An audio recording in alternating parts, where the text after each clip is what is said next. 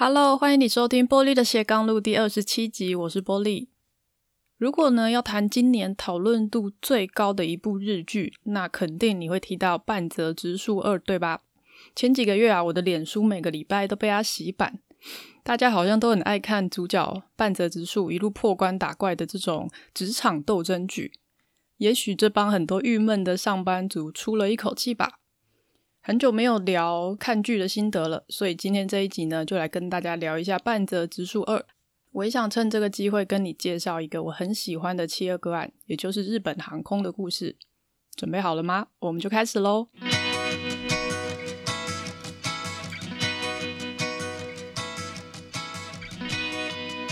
半泽直树二呢，九月底在日本播出了完结篇，那它的收视率高达百分之三十二点七。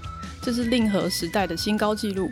上一次的日剧的收视率超过百分之三十啊，已经是七年前了，就是二零一三年的时候，同样也是半泽直树，就是他的第一季。那个时候呢，他的第一季完结篇收视率是百分之四十二哦。所以简单来说的话，半泽直树的第一季是平成时代的最高收视率记录。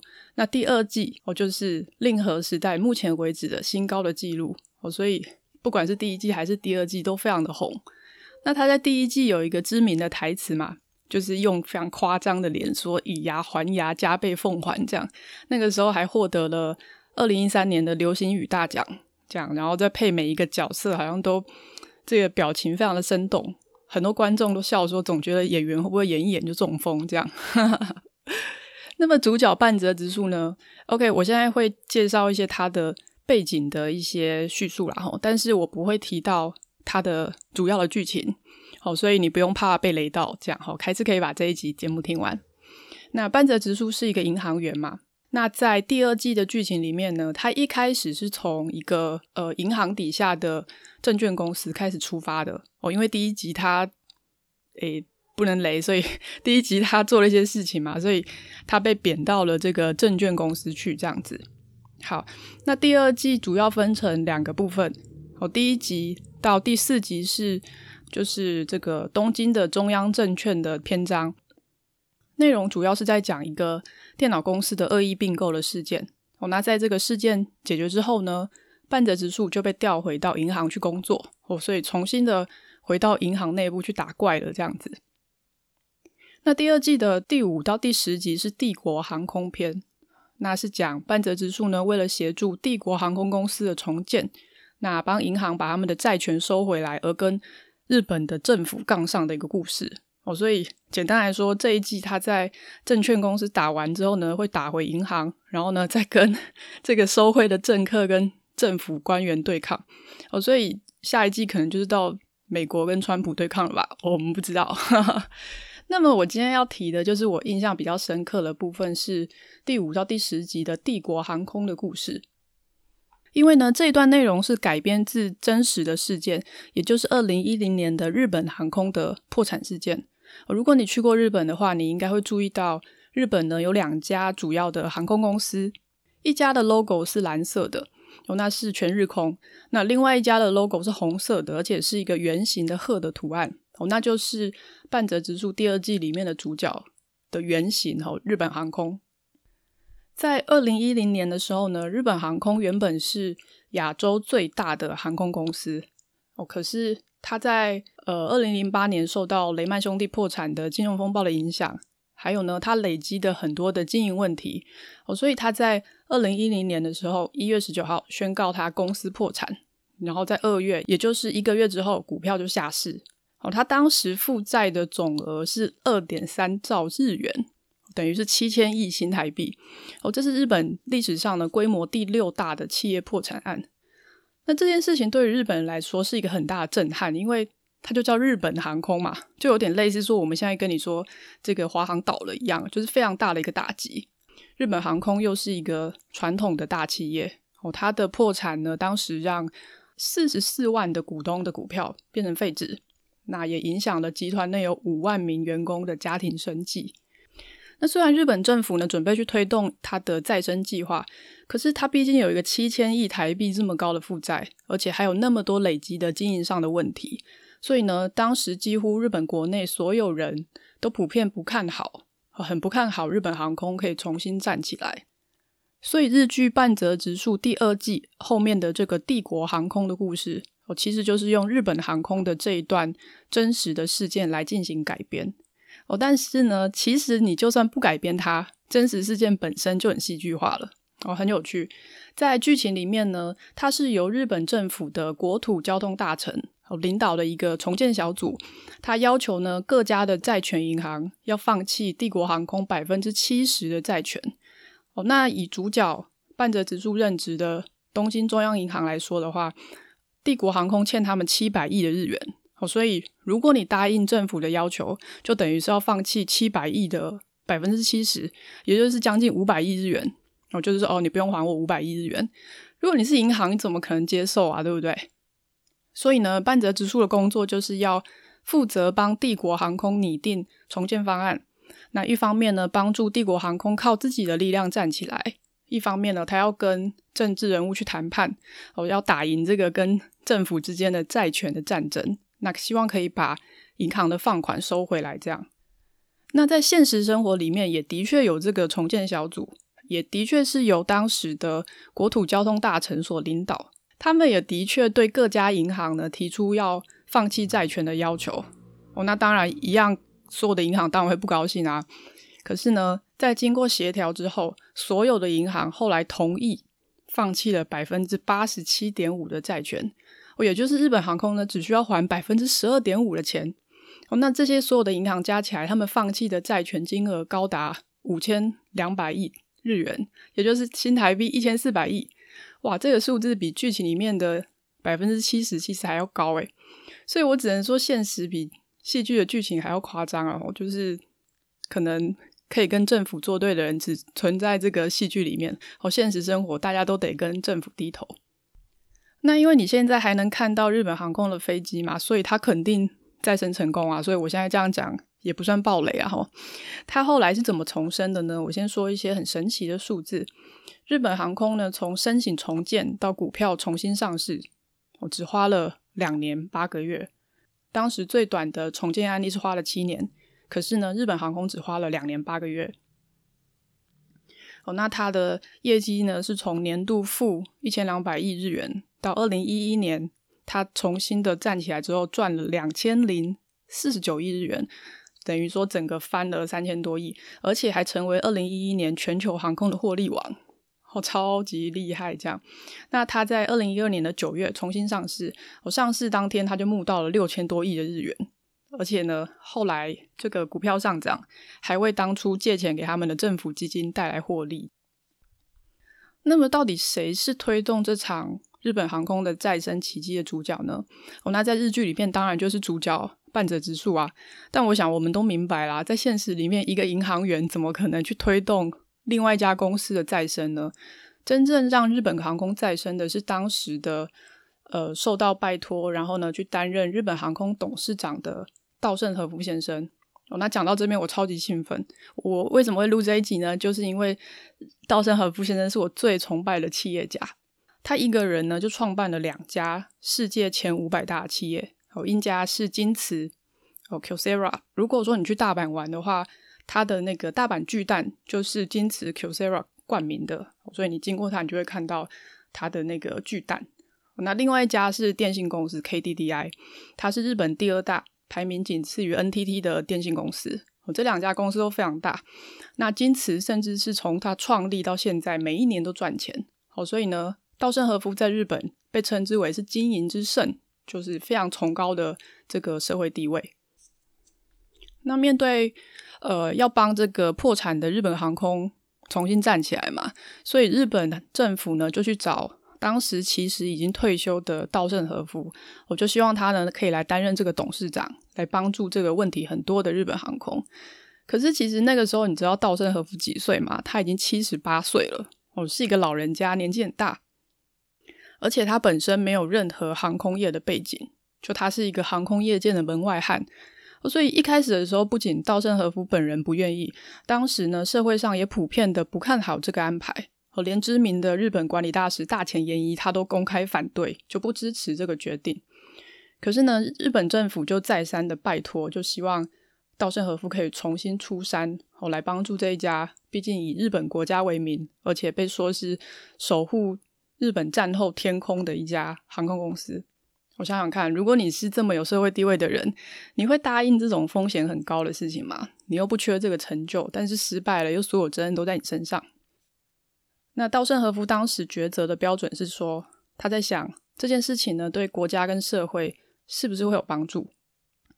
我最佩服稻盛和夫的一点是，他在他所有的著作里面都不断的强调说，公司的经营者要把员工跟社会的幸福摆在他个人的私利之前。所以企业是为了全体员工的幸福而存在的。这一次呢，他用同样的标准来衡量说，我去做这件事情是为了我自己，还是为了这个社会？所以最后他认为不能就这样让日本航空倒闭。哦，他去打这个仗是为了日本的全体国民，这样。所以他最后就去当日本航空的董事长。可是他的条件是他不领薪水。好，那他当时面临的一个非常艰巨的挑战，就是。他必须做，呃，因为你做企业重整嘛，他必须裁掉很多的员工哦，然后呢，同时又必须保住剩下员工的工作机会，要让日本航空的飞机可以重新在日本的天空翱翔。他采取的改革措施很多，但我特别关注的呢，是关于他如何去处理跟人，也就是跟员工相关的问题。因为我自己看过公司裁员之后的状况，我很了解说。那种裁员之后，对无论是离开还是留下来的员工，其实都是很大的打击。所以我很好奇，说在那种嗯士气很低迷的情况下，稻盛和夫要怎么去带领这些员工重新出发呢？所以我们可以分两点来看。第一个是在《半泽直树二》的剧情里面，哦，他演的是当时的帝国航空要裁员五百人，好，所以半泽直树呢就到处去找。愿意接纳这五百名员工的企业，我是另外一家航空公司。那他的剧情是说，因为帝国航空出来的员工素质都很高啊，所以其他的公司也很愿意接受。我那时候看的时候觉得很感动，就是觉得哇，这个都被裁员了，啊，公司还帮裁掉的员工去找工作，也太佛心了吧。但是我找了一些资料，我在现实生活里面呢。日本航空它缩减了百分之三十的集团员工人数，也就是大概三分之一的人都是被裁掉的。那他员工原本二零零九年的时候是将近五万人，有四万八千多人，那减了三分之一，到二零一零年的时候年底只剩下三万一千多人。所以呢，他有一万七千多人是提早退休哦，或者是被资遣等等。而且我也没有找到日本航空有帮他们找工作的相关资料。哦，所以看起来，嗯，被裁就是被裁了，嗯，现实还是比较残酷啊。那么另一方面呢，对于这种还留在公司的员工，哦，稻盛和夫他观察到说，因为公司破产嘛，所以全体员工失去了一个很稳定的共同的价值观，哦，大家变得没有办法很安心的投入工作，所以呢，他上任之后选择要优先处理的工作呢，竟然是要先改革员工的概念。我在他的书里面提到，虽然说稻盛和夫也同时进进行很多实务上的改革，可是呢，相比起来，他在员工意识的改革上投入的时间更多。哦，这是什么意思呢？因为过去的日本航空是一个很典型的分工型的组织，哦，各个部门呢，他只求做好自己的工作，对其他部门的问题是冷眼旁观的。我在《半泽直树二》的第五集里面有一幕，就是。半泽直树在机场，他遇到了一位老先生，哦，他想找这个飞往熊本的柜台。那半泽直树看到帝国航空的空服员刚好经过，所以就请这个空服员来协助这个老先生哦。结果呢，这个空服员的反应是说：“哦，请等一下。”然后呢，就跑去柜台找地勤人员来帮忙。那半泽直树就跟他的这个同事就说：“哎，其实你直接带老先生去熊本的柜台不就好了嘛？你干嘛跑到柜台？我请地勤过来带他这样。”那这里要指出的就是组织结构的跟他的分工僵化所造成的影响，而不处理自己职责范围以外的事情，因为他是空服员嘛，哦，其实他是不用处理地勤的事情的，那他们就照他们的 SOP 去做事，哦，而不是去思考当时顾客的需求是什么。虽然这是日剧的剧情，可是跟日本航空当时的实际状况非常的接近，所以呢，稻盛和夫上任之后是大力的推动一个。员工的培育活动，我叫做领导人教育，他为的就是重新去建立属于日本航空自己的经营哲学，那他一开始只针对总经理还有高层的管理干部，后来呢就慢慢扩大到科长级的干部也要上课哦。那它的内容就包含稻盛和夫的经营哲学，他的经营十二条啊、会计七原则啊、六项精进哦。所以上完课之后呢，学员要分组讨论，那第二天还要交报告。上完课之后呢，还要参加这个会后的酒聚活动。哦，稻盛和夫在书里面常常提到，他所有的员工都是要定期有这种一起喝酒聚会的活动，因为呢，这样可以联络彼此的感情。哦，那这样的培育活动被认为是日本航空可以复苏的主要原动力之一。稻盛和夫认为啊，领导人跟管理者是不同的。哦，管理者只是一个职务职称，可是呢，领导人却可以透过主动的采取行动，那激励周围的人呢，愿意跟他一起去投入。所以，一个员工即使他不是管理者，在面对他日常工作现场的突发状况的时候，他还是可以运用公司的经营哲学，自发、自动的去采取行动。如此一来呢，就能避免各部门之间的冷漠的心态，哦，重新的把跨部门之间的向心力给凝聚起来。在书里面有提到一个案例，我觉得是一个很好的说明哦。他说，当时日本航空在机场去推广。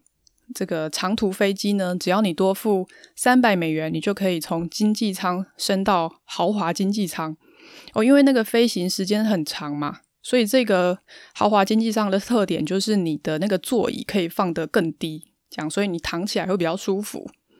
哦，结果呢，日本航空的高层却听到一个顾客的抱怨，他说：“我从纽约要飞回日本啊，可是我的那个躺椅根本就不能操作。”哦，那个的这个日本航空根本就是诈欺，这样就有这样的抱怨。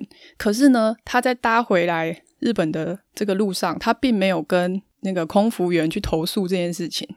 哦，就这样好好的坐着回来。我也不知道为什么他不投诉啦，可能就是就是比较客气吧，这样。但是事后呢，还是有一些抱怨。所以日本航空就去问了这个维修部门。那维修部门的结果是，哦，我检查那个椅子，椅子会动。然后呢，他再去问那个机舱的空服员，哦，空服员说这个顾客没有跟我抱怨啊，这样，哦，所以他用这个案例来说明说，其实日本航空没有一个重大的错误，对不对？哦，所以如果是过去的日本航空，他就会说，诶，我们的表达没有错误啊，我也有跟客人说有这个功能啊，哦，是顾客自己呃不会操作或者理解错误等等。那以前的日本航空可能会讲出这个结论来，然后也不会退钱给客户，因为他觉得他们没有问题嘛。哦，那在书里面提到呢，他们认为说这个问题呢必须进一步去思考。好，就是说，嗯，到底这件事情要怎么解决？那他的错在谁身上？在这个思维升级之后的日本航空认为错是错在这个空服员，他没有警觉到这件事情很奇怪。是什么意思呢？就是他就是因为想要可以躺得比较低、比较放松，所以他才会去付那个三百美元去升级到豪华经济舱嘛。那你经过他的时候，你看到他只就是把那个椅子立得很直立，没有把它放低的时候，难道你不会觉得很奇怪吗？他如果不放低，他干嘛付那个钱？哦，所以当时你感到奇怪，你去问他说：“诶，你为什么不放低？是不是椅子有什么问题？”的时候，对方一定就会回答你说：“诶，这椅子不能动嘛。”哦，所以书上讲说，如果没有办法做到这种彻底的服务的话，就不能称为是真正的服务业。所以后来日本航空是决定退款给那个顾客的，然后呢还亲自去拜访给那个顾客，跟他道歉这样子。所以在这个稻盛和夫如何让日本航空再生这本书里面，他整理出五个日本航空成功再生的关键。那五个里面呢，就有三个跟经营价值观，还有领导人跟员工的共鸣有关。所以你可以看出，稻盛和夫他以人为本的经营理念，还有呢一个公司的企业文化，对于企业经营的成功与否，真的有非常非常大的影响力。最后呢，我想把稻盛和夫的工作哲学的方程式分享给你。他认为呢，人生或者是你工作的成果，等于你的想法乘以你的热情乘以你的能力。一般讲到展现工作成果，一般人可能通常会先联想到他的。呃，工作能力好不好？可是呢，稻盛和夫认为，你抱持怎么样的哲学态度去期待你的人生跟工作，这件事情的影响力是最大的。唯有你抱持正确的思考方式，而且呢，你愿意付出比任何人都更多的努力，你才能成功。那半泽直树他在第二季的第四集里面也跟他的部署讲出了他的三个工作信念。哦，其中有一点就是他认为，对于正确的事情，你要承认它是正确的。好，这一点很抽象，同但是他同样也是在提个人哲学跟价值观的重要性，就是正确的事情它就是正确的，你不能因为其他的因素而去扭曲它。所以呢，在工对于工作的想法上，稻盛和夫跟半泽直树还是有他非常类似的地方啊。如果你是一个苦闷的上班族的话，半泽直树二非常的适合你。不仅剧情很精彩，里面还有非常多的经典名言，相信一定可以激励你重新的思考自己工作的价值所在。如果你是创业者或者公司的管理阶层，那么我会推荐你看稻盛和夫的书，你一定会跟我一样无比的崇拜这位充满智慧，而且呢把商业建立在利益他人之上，一个真正了不起的伟大企业家。好，今天这集节目有点太长了，讲到稻盛和夫先生就话很多。而且他的内容也比较这个严谨一点哦，所以如果你可以听到最后，我觉得你真的超级厉害，非常感谢你愿意收听今天的节目。欢迎你在 Facebook 搜寻玻璃的斜杠路留言和我分享你的心得，或者是把这期节目分享给你身边的朋友。那么我们就下个星期再见喽，拜拜。